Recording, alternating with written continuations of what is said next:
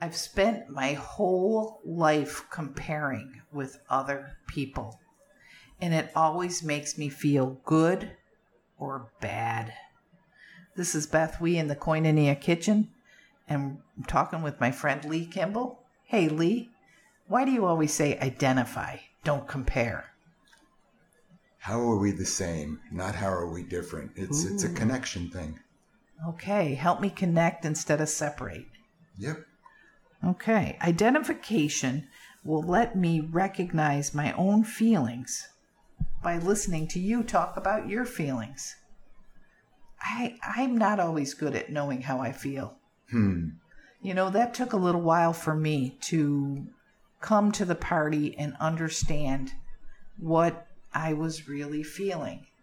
And it helped me when I heard someone else talk and I could say, "Oh, I've been there." I identify with what they're saying. I've felt like that before. I just didn't know what to call it. Well, one of the great gifts of identification is, especially in, in any sort of recovery situation, is when you listen to these other people sharing and I identify, I know for certain that they have been where I have been. Okay, they didn't learn it in a book. Somebody didn't tell them about it because they are sharing it with it with an accuracy that could only have come from experience. And so, number one, it makes me feel not so alone. I'm not alone. And number two, it gives me hope because they're talking about where where I am or where the individual is, and I can see that they're not there anymore. Yeah. Well, it tells you you're in the right place too. You're, you're not alone. And, it, and at that right point, too, so many times people are looking for reasons not to connect. yeah. You know, Yeah. yeah. Sometimes there's a, a history that got forgotten. And I might remember the incident, but I don't remember how it made me feel. Ah. And then when someone else shares a similar incident, well, it might, the incident might be completely different, but the feelings that they got from the in- incident, I can touch base with that and that can help me heal because sometimes the wounds in my soul are there still and they're festering because I can't even identify them. So when somebody else opens up, I'm able to kind of dig through my own garbage and get to a place where I can uncover and expose what was broken so many years ago.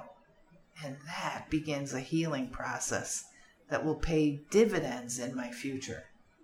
and it can help me see past lies, some lies that I'm trying to tell myself.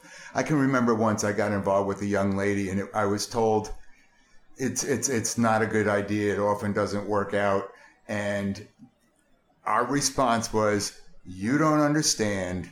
We're different." okay, and that's the opposite of identification because when I'm able to identify, I'm able to see I'm not different and I am understood. Yes, yes. You know, uh, we hear solutions that worked from uh, with other people, and sometimes their solutions give me. They may not give me uh, an idea of what exactly to do, but I know what the next step is. And it can give you hope. Yeah, but just one step. I am a step closer to not being where I was because I'm gonna at least talk to someone about it, or I'm going to, you know, open your mind to something they did. It could be going for therapy, it could be reading a book, it could be working the steps, it could be whatever they just said. And it opens my mind to the possibility that that could work for me too. That's hope with a real mission behind it. You know, I have a dear friend that speaks of they had it had gotten to the point in their life where they had to go into recovery and they were in a rehab situation and an Alcoholics Anonymous meeting came in from the outside. And this was in the Connecticut area and the meeting group was from Greenwich, which is known to be a somewhat affluent area, and and she said she looked at these people in their little polo shirts and their docksiders and thought to herself, what could I possibly have in common with them? And proceeded to watch one of the women stand up and, as she puts it, tell her story. Wow. Yeah. And she real and all the all the money and all the all the outside stuff melted away And because there was the inside stuff was shared. That's beautiful.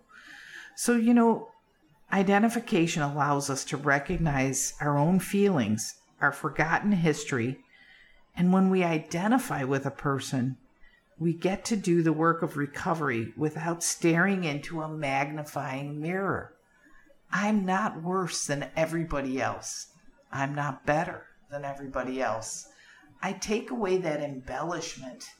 For some reason, the dishonesty part of living before I got to 12 step was I had to, there was a lot of nevers and always and more and less. I don't have to have those words anymore. I'm just another person seeking a better way of life. You mentioned dishonesty, and one of the key things too is it can help develop trust. Mm-hmm. Because I can remember at one point in my life working with a fellow, and I at that point in my life I didn't trust anybody. I couldn't trust myself, and in our back and forth exchanges, you know, I would tell him a little bit about me. He would tell me a little bit about him and back and forth. And I learned and I grew through the identification. I grew to trust him because I knew he had been where I was. Yeah. Identification. It's a skill, it's a opening, it's an opportunity. And I love that it brings hope. Yeah. Hold on, pain ends. It's time to take addiction out of the shadows and shine the encouraging light of recovery on everyone affected. Good Seed Podcast is powered by BethWE.com, a nonprofit ministry based in Vero Beach, Florida. We'll start the uncomfortable conversations that turn despair into hope and complacency into action. Connect, communicate, and thrive with us. Check us out online at BethWE.com. Thanks for tuning in. We'll talk again soon.